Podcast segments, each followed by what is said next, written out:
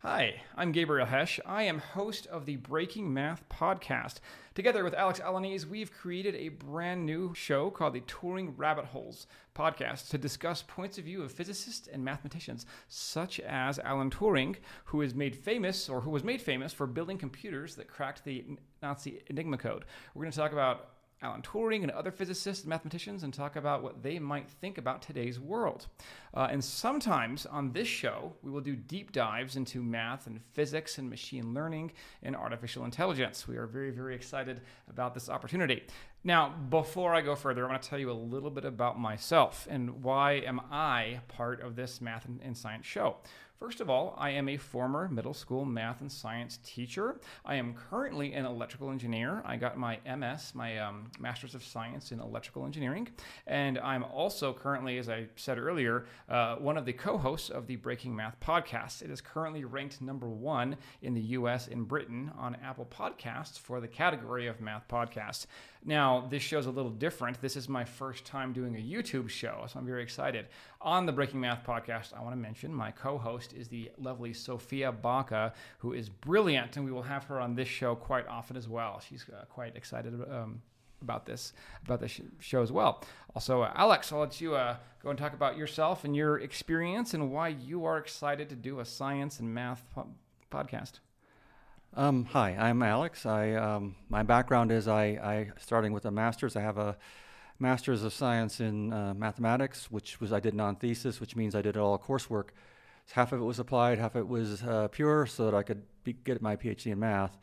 Um, I ended up wanting to do something a little more practical than, than push symbols around, I, so I ended up getting a, a PhD in particle physics uh, from the University of Houston back in 2000.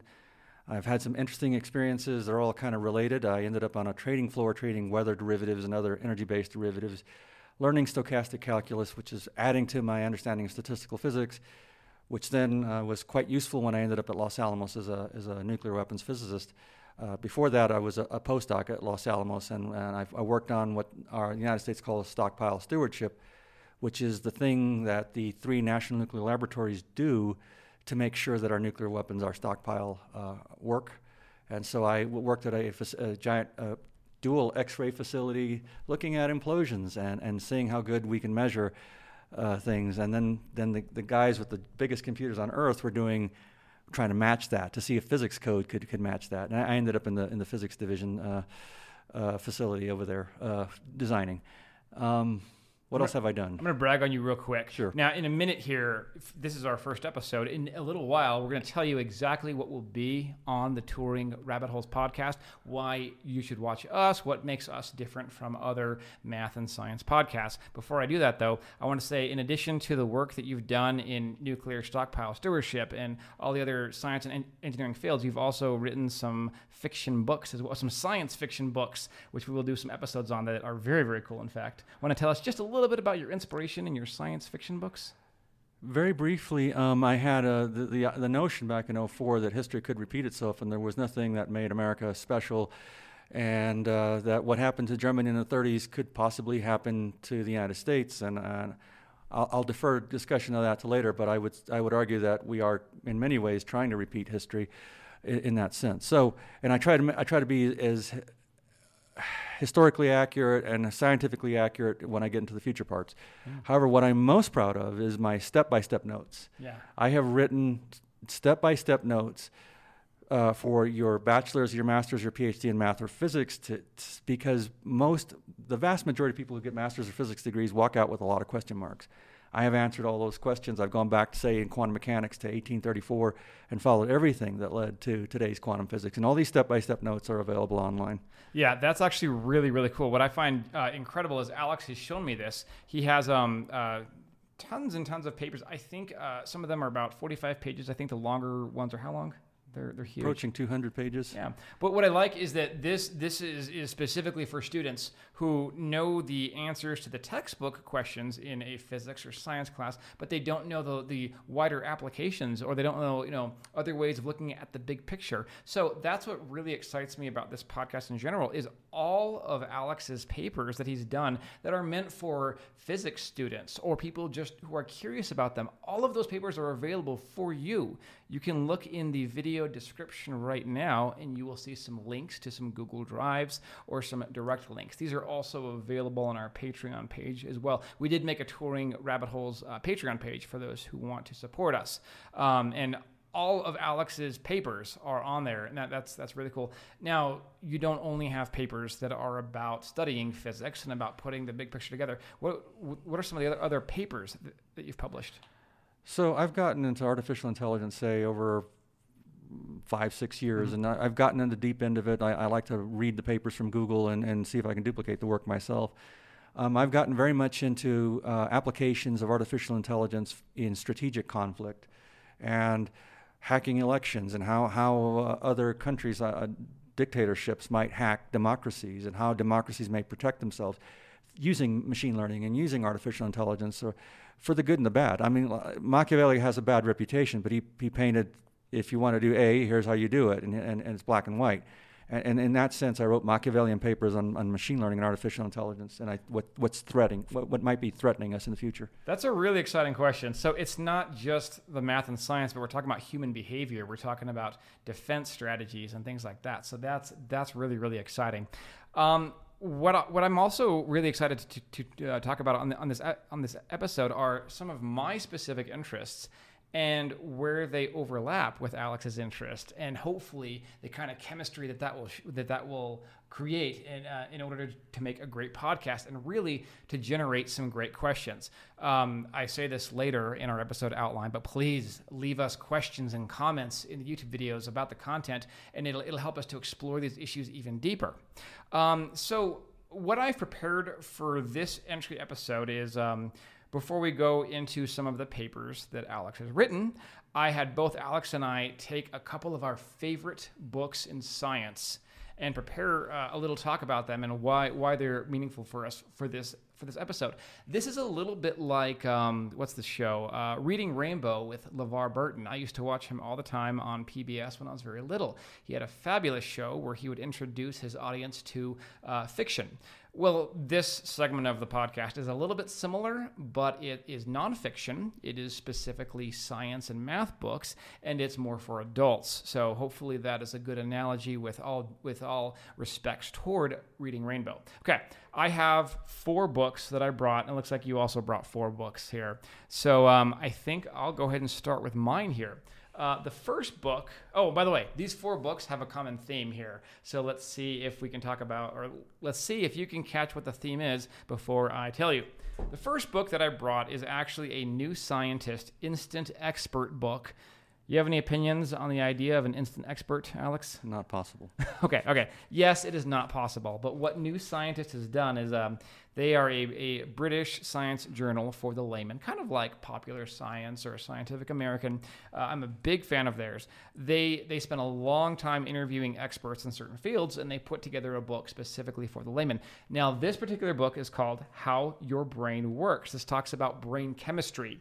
Um, this talks about uh, neural circuitry. This talks about um, how your brain can fool itself. Uh, it also talks about chemicals and how your emotions work. And uh, the reason why this has a, uh, this is especially an interesting topic for me is uh, my family uh, has some mental illnesses throughout that have forced me to really dive into the literature on what causes mental illnesses and how they're treated. Um, ones that, that are especially interesting to me are schizophrenia or, or schizoaffective disorder, but also things like bipolar disorder. I'm also fascinated by things like Alzheimer's and what are some ideas to treat them. All of these things deal with the human conscious experience, and for that reason, I'm very curious about how the brain works. So I rely heavily on this, and even though, you know, this won't make me an expert per se, this does provide citations for all of their information, and I can certainly continue on my journey and know where to start. So, big influence right here. Okay, now the next book that I want to talk about is a Pulitzer Prize winning book that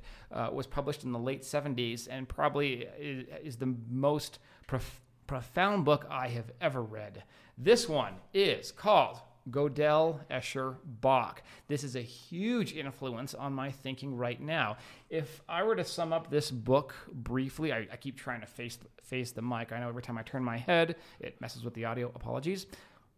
uh, if I were to sum up this book, uh, I, I, think um, the author, who w- uh, was uh, a, a, uh, student of particle physics at the time, I believe he was working on his PhD. By the way, Alex is also a particle physicist. Yay! Uh, he he tried to to think about human consciousness and how to describe it mathematically uh, with ideas such as recursion, as well as something called Gödel's incompleteness theorem, as well as self reference. It is a brilliant tome.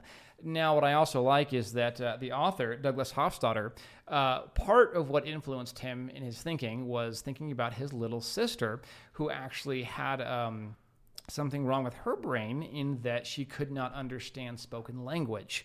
Um, and you know, it got it got uh, Douglas Hofstadter thinking about uh, language itself and how the brain processes language and, and, and, and meaning. And he wrote down all of his ideas w- w- with his mathematics. Um, with his math background. Before I go any further, I thought I'd go ahead and uh, give you the floor, Alex, so you can say your piece about this book. Yeah, I, I, discovered it because I was interested in understanding Gödel's incompleteness theorem, which we'll discuss later in one in the, an episode or episodes on death of mathematics and the idea that there are mathematical systems that are incomplete. Uh, you, there are theorems within them that you don't know if it's going to take an infinite amount of time to prove them mechanically.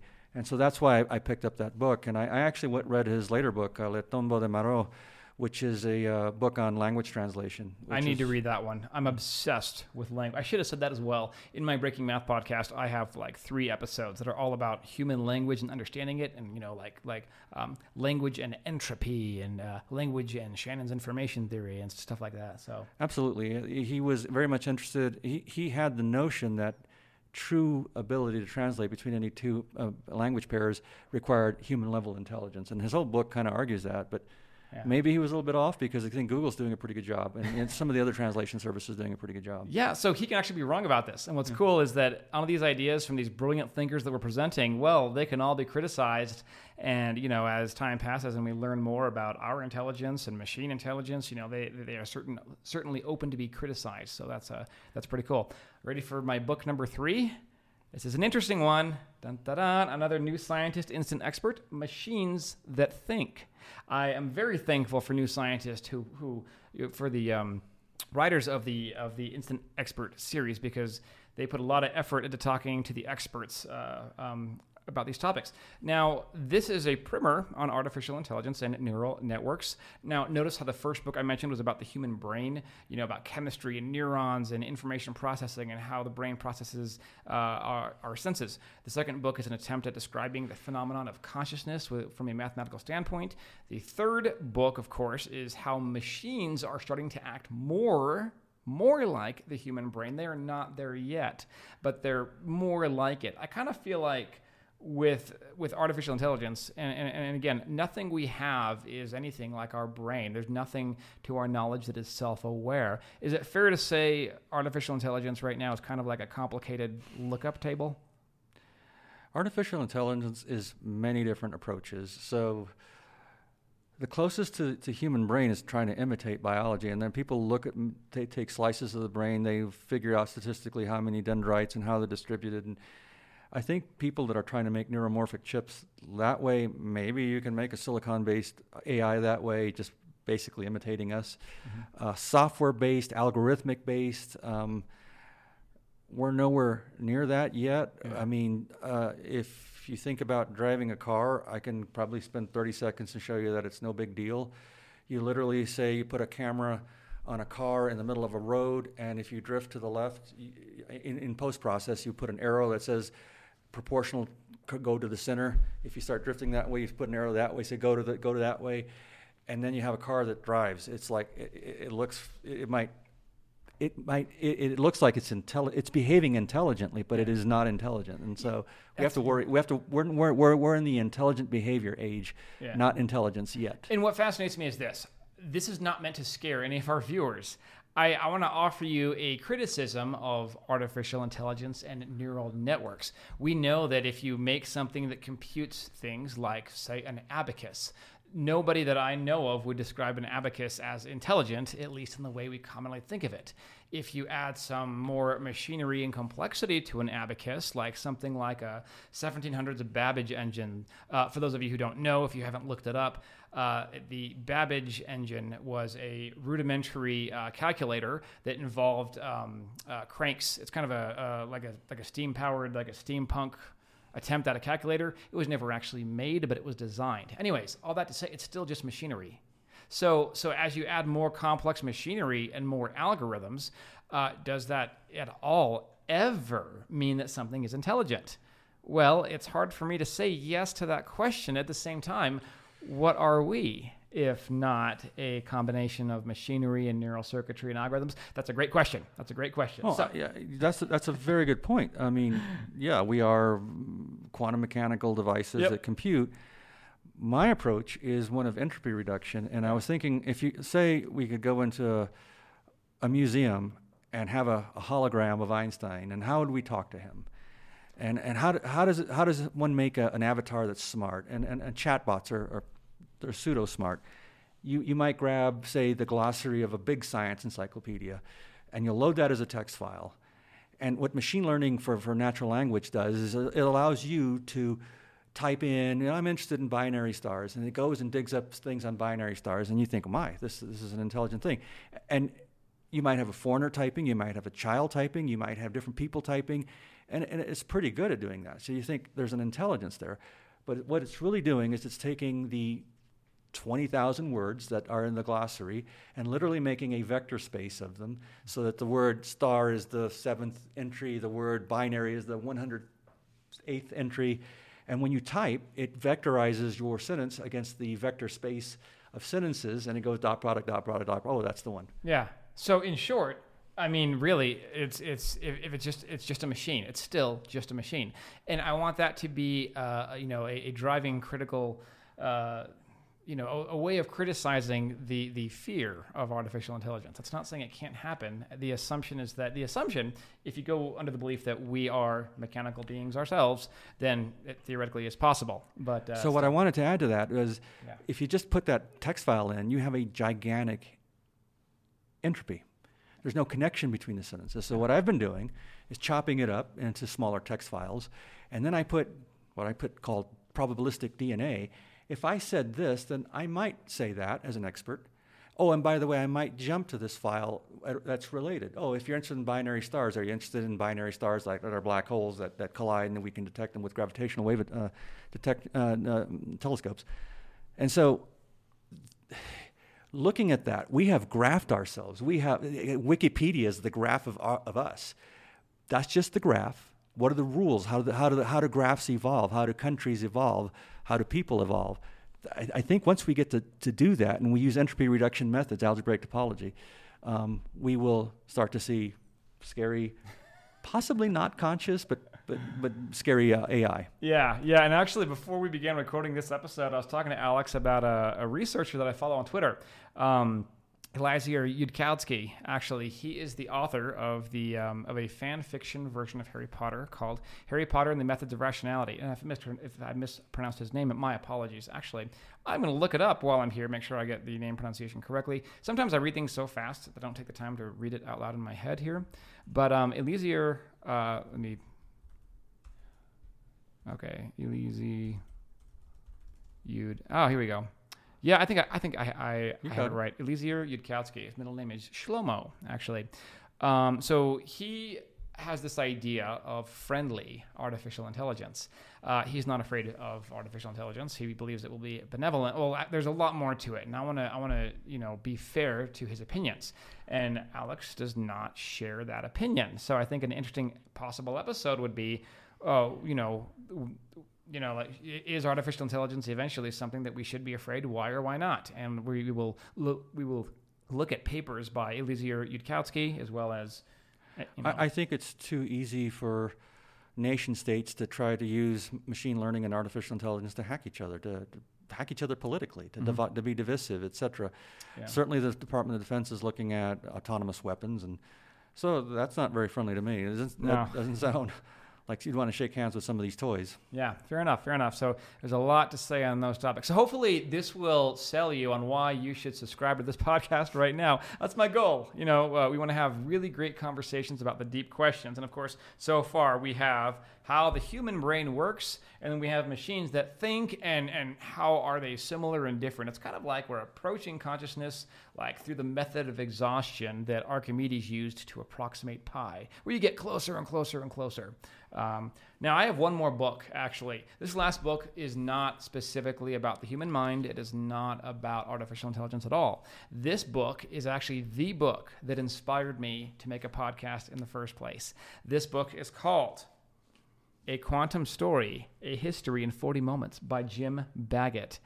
Fabulous, fabulous book. I actually talked about this book as um, it, it's a thick, thick read. Uh, how many pages is it now? It's 400. A lot more than that. It's oh gosh, your your notes are all over this page, Alex. Don't you love it when you pick up a you know a uh, friend's book and they're filled with notes? Alex's is filled with notes and diagrams. Hope you don't mind me showing showing uh, that off.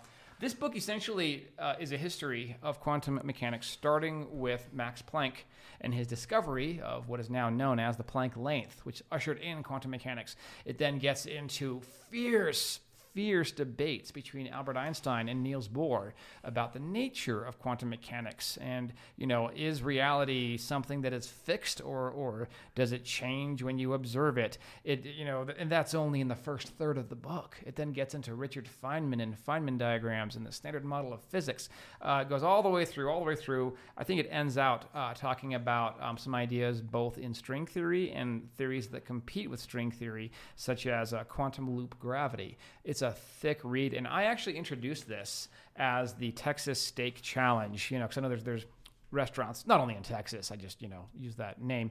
There's many. Um, restaurants where there's a steak challenge where you have to eat the whole thing and if you eat the whole thing in a certain amount of time the meal is free this is kind of like it if you can read this whole thing in i don't know what would you say a fair time is a month i mean it depends on your background Yeah, yeah, right. Let's say a month. Okay, a month. Yeah. So so I want to talk to the author Jim Baggott and say I talk about your book as the Texas or as the the physics reading steak challenge. How's that? Those are my four books. Those are the four that I have. That's all I have to say about those issues. In this podcast, we'll be talking about ideas. So keep that from book all- there. Um, yes. Okay. We were, were our previous employer was the Air Force Nuclear Weapons Center. That's where we met. Yeah. And uh, we, you know, we had these kinds of chats that we're, we're, we're talking about right now. And he asked me to read this book, and I was uh, dismissive because I have studied the hell out of history of physics and math. And I have to say, I learned. Um, it was very interesting to see the, the, the debate between Einstein and Bohr that runs through a large chunk of the book on, you know, what is quantum mechanics? That we need to replace it with something else because of the spookiness of it, right? Because of teleportation, the Einstein-Podolsky-Rosen paradox. So I stand uh, corrected. It, it's a it's a fantastic book to read. I'm glad. I'm, I'm glad to hear that. That makes me feel good. That makes me feel good. And not everything I read is deep. I read all kinds of simple. You know, I- I don't want to judge a person by the complex books that they read or whatever. This is a complex book. It is. You know, it's very complex, but it's a wonderful read. Oh my gosh.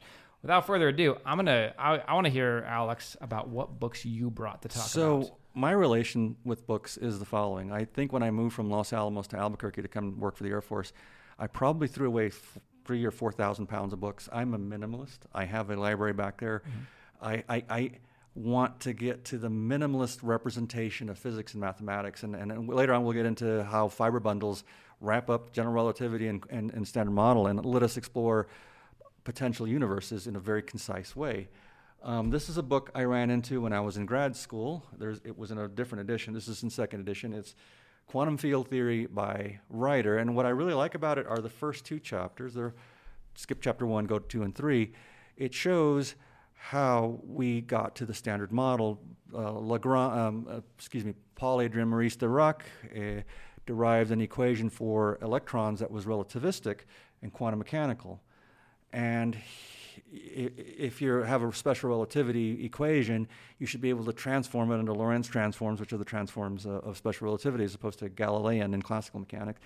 And he got crap out of it. He got his equation back and some crap. So he starts wiggling around, putting in terms, and eventually, you know, putting in terms, putting in terms, transforming, and when he finished, and what he started on the left equals what started out, what ends up on the right was Maxwell's equations. He had to have Maxwell's equations for a relativistic theory of electrons. Uh, quantum mechanics is uses the complex numbers, and if you if you think about the complex numbers, you, the number one is a magnitude, is a length. So everything along a unit circle has has length one, but but if I don't tell you the angle, I, you don't really know. So wave functions are complex. Measurements in physics are the are, are the magnitude is the wave times its complex conjugate, and, and, and, square root, and you get the measurement. So the, the, the, the group of the circle is the group of electrodynamics, U1 group theory. So people went to the next group theory and they developed an equation uh, uh, for the, the, the, weak force. And it has SU2 is that group as opposed to U1, and it has three parameters. And those are the, the, the three particles of the, of the, of the uh, weak nuclear force. Then they went up to SU3, a, a deeper, higher dimensional group corresponding to a higher dimensional hypersphere. And they were able to identify the eight gluons that way. And so there's this idea that we have this carte blanche. We'll look at SU5, which is a bigger theory, and it says that protons should decay, and we go and put protons in, in, in a swimming pool because the proton's water. And we look for decays, they don't happen, so we throw away SU5 and we go on to other groups. The converse of that book is, is this book, which is not an easy read, and I battle it for years. Um, I, I've, I have written a step by step set of notes online that will teach you the, uh, the homology theory, the homotopy theory, the cohomology theory, to get you to, to, to, to, to read, to get to chapter seven in this book, which finally shows that all theories uh, from general relativity, where the group is Lorentz transformations, versus particle physics, where the groups are symmetry groups, um, can be compactified in algebraic topology of fiber bundles. And so th- th- these are my f- this this and and supposedly this book right here by Nakahara are the I hated these books. I've battled them for years and years, and, and, and finally, you know, I started to get them to make the, the, the breakthroughs. I, I, found that several physicists wrote, a couple of them wrote a paper on how to read the, the, the book by, I'm sorry, I don't think I identified the authors, uh, Nash and Sen, uh, topology, uh, topology and Geometry for Physicists. There's a paper out there that helps you read this. Well, having written the step by step notes for this book, that paper actually helps too. But I'm going to write a paper for that paper. Sorry, write a paper for the paper, and I'm going to write a paper for the paper for the paper. No, because it's it's it's too abbreviated. They use mechan- machine, machinery that they don't elaborate on. So, at some point this year, I will have yeah this completed. Right now, it's pretty decent. Here, here's what I love on this podcast. Just uh, real quick, what, what I love about this is that I have these four books and I'm saying, yes, you need to read it. And then Alex has four books. You know, he's like, don't read these. These are monsters. oh my goodness. But what's amazing is that following those books, yeah, Alex wrote a paper so you can read his. I mean, I'm not trying to say don't go out and buy that book, but you, you have a summary you know, a, a, lot of those books have influenced your papers that our audience can read right now. Literally, if you've had maybe a semester calculus, but preferably a, an undergrad in math or physics, I build it step by step. Okay. So there's no mystery. There's no oh what where did he pull this from? None of that. Yeah. And and and you have if you read that, you'll have a good understanding of this. You won't have a perfect understanding of chapter 7. The yeah. paper that I found by the two physicists on it helps. Okay. So I'm going to make it perfect. Yeah, nice. I wonder if they if they want to be on our podcast ever. We should ask them, you know? Never hurt, it never hurts to ask. And then wait a minute, you have a you have a, a book there as well. If I'm if I'm seeing it correctly, a book on Euler. Is that right? Well, and, and it, it is related to everything we've been talking about. Euler's gem. He discovered a formula which lets you tell the difference between a, a, a donut and a and a and a, and a cup of coffee. Say a cup of coffee, you can deform it into a sphere. I've always wanted to know how do you tell the difference? Vertices minus edges plus faces equals two for a sphere. So if you, if you think about a clay tetrahedron solid, yep, yep. you can rearrange it into a ball. But if you if you rearrange it back into a tetrahedron, you count the vertices, the edges, the faces, you v minus e plus f, you get mm-hmm. two. If you put a hole in oh. it, a donut, and then you, you, you, you, you pixelate it, say, you, you turned it into uh, having faces and edges and vertices, and you do that formula. What, however many vertices and edges you want, the simplest, as complicated as you want, and you do that formula, you'll get zero. Okay. So one is zero and the other one is two. Um, that is a deep result coming from homology and homotopy theory. That's the foundation to fiber bundle theory.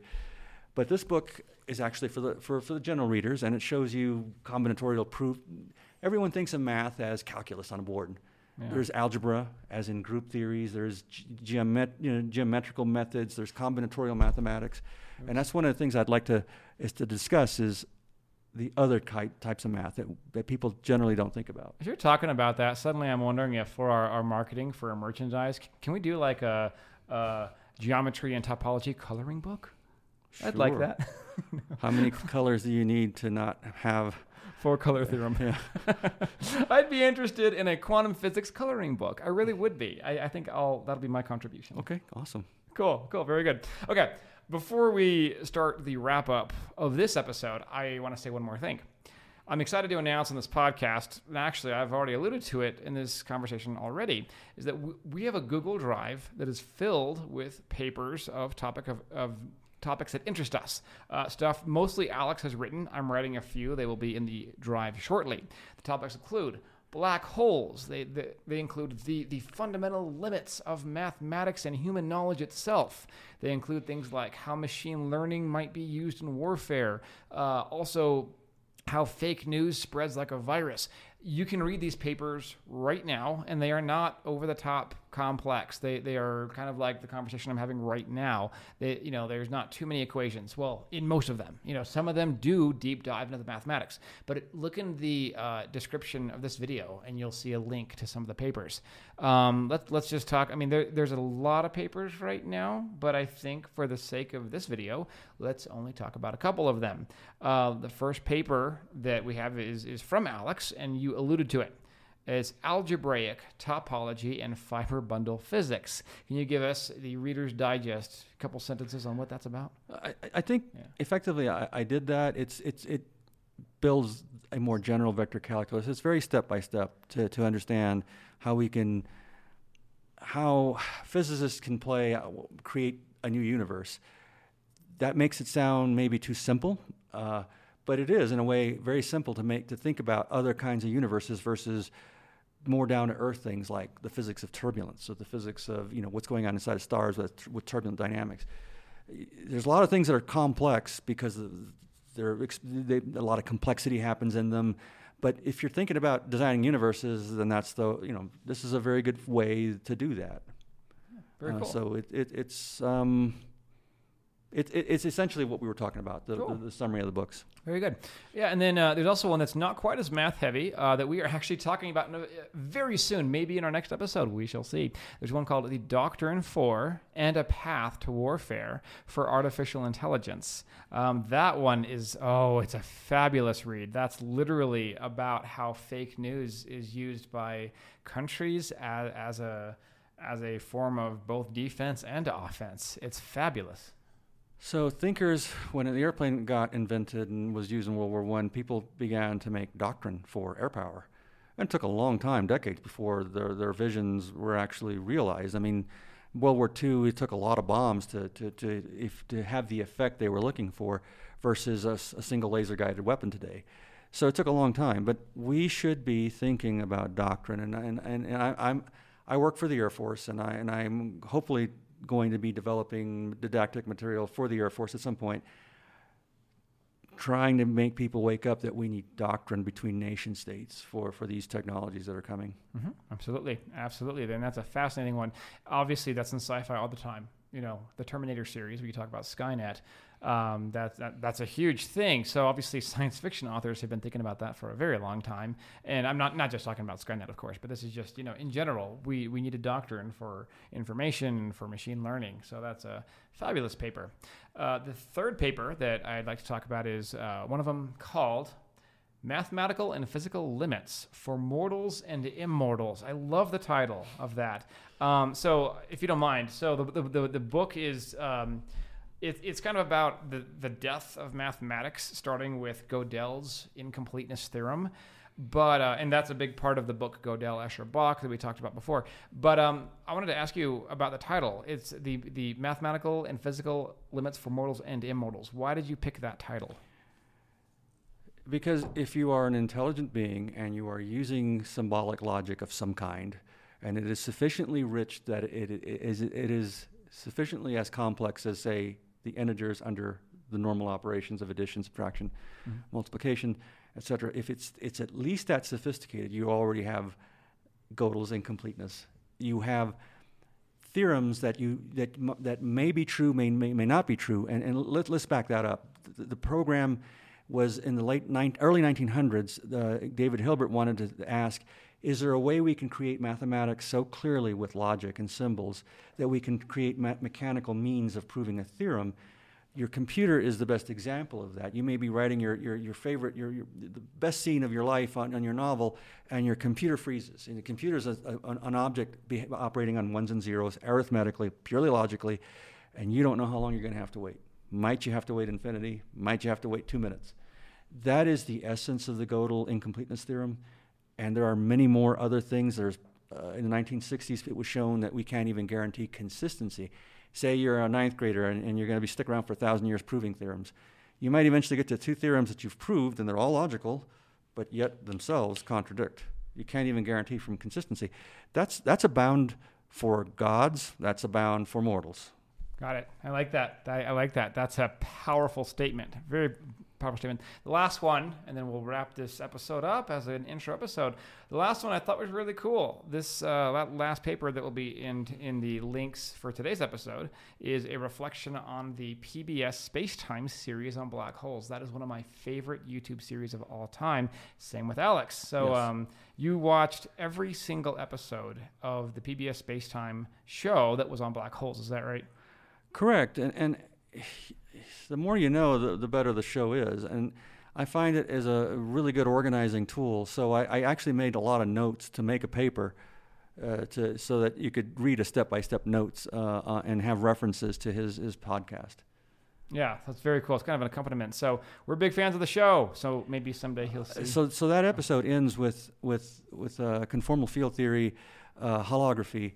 There is a way that you can have an interior, a four dimensional interior that has quantum physics and particle physics, and on the edge, the, the, the boundary, which is four dimensional, you have a, a, theory of gravity. If you can just go one less, so from, from you know, three dimensions in the guts and in, in the body, and four dimensional boundary, then we would have solved quantum physics and the unification with gravity. Uh, and so I thought that, that we're, we're that close, but it, it may not ever get there, but but uh, that that's what the episode series is about that I wrote the paper about. That's exciting. I think about you know there are limits that we will never reach, but we don't know what those limits are. You oh, know, that's a and there are workarounds. That's another discussion yeah. we can have. Yeah, that's cool. That's cool. Alrighty, so that's probably enough for one episode. That's a that is quite a deep dive. I actually intended to keep inserting the pun. Wow, we went through, we went down a rabbit hole, didn't we? And then like stare at the camera like, oh, just kidding. I won't do that. I promise yes. I won't do that. But but yeah, there's a lot of rabbit holes. So all those papers are available if you really want to you know dive deep uh, in in the um, Google Drive that is in the video descriptions or in the show notes. Uh, now, I guess as we wrap up, we want to say that we really would love to hear from you. Um, if you have a question for either myself or for Alex or about the papers, send us a question in the comment section. Um, if you don't want to comment in that section, you can also send us a private email at turingrabbitholespodcast at gmail.com. And both Alex and myself will get them. And if it's a question for Alex and I get it, I will forward it to you and vice versa. Um, so we will be happy to, to, to um, answer your questions. Now, the best way to support the show right now, I'm hoping that you've enjoyed this show. And if you have, if you like the podcast, uh, if you like the video, and if you subscribe to us right now, that is probably the best way to, to support. We also do have a Patreon account as well. If you go to patreon.com slash turing rabbit holes, again, that's patreon.com slash turing rabbit holes. We currently have a tier a $5 tier which i have called the higgs boson tier. We have a $10 tier and i'm forgetting what i did that one maybe incomplete or event horizon i think. I don't remember. I don't uh, there's a $10 tier and also there'll be higher tiers like a $20 and a $30 a month tier. That helps us a lot. What I actually, what we intend to do with our Patreon donations is we'd like to hire local creative people. We want to hire people who can edit videos or learn to edit videos if they'd like to intern. We'd like to do a paid internship. We'd like to hire people to make graphics in any sort of graphical software at all. We'd like to hire people to work with marketing. We'd love to get creative people involved with uh, science, technology, and engineering, STEM people, for lack of a better word, who want to make great content. That's literally what we want to do. So, uh, the Patreon is the best way I can think of uh, t- to do that. It'll help us to actually pay our interns. That would be really appreciated. So please consider becoming a patron, or again, if you like the show, please share it with your friends. We would greatly appreciate that.